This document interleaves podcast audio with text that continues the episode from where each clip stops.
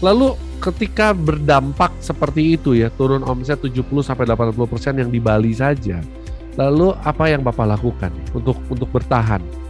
Jadi waktu itu saya langsung ukur keuangan, saya merasa bahwa cukup ini 3-4 bulan nggak ada masalah. Tapi setelah itu saya ikut acara dari uh, Pak Paulus Bambang dikatakan wah ini bisa panjang ini, bisa setahun, bisa lebih dari setahun, maka kita harus uh, siap. Nah di saat itu langsung saya uh, ambil pembukuan, ya kita ukur cash flow-nya bagaimana, dan dan ternyata dalam simulasi itu, wah bisa bawa belur pak. Ground di Bali 90% lebih ya di industri pariwisata. Begitu Betul. semua ditutup, secara Balinya secara umum juga sudah sangat berat.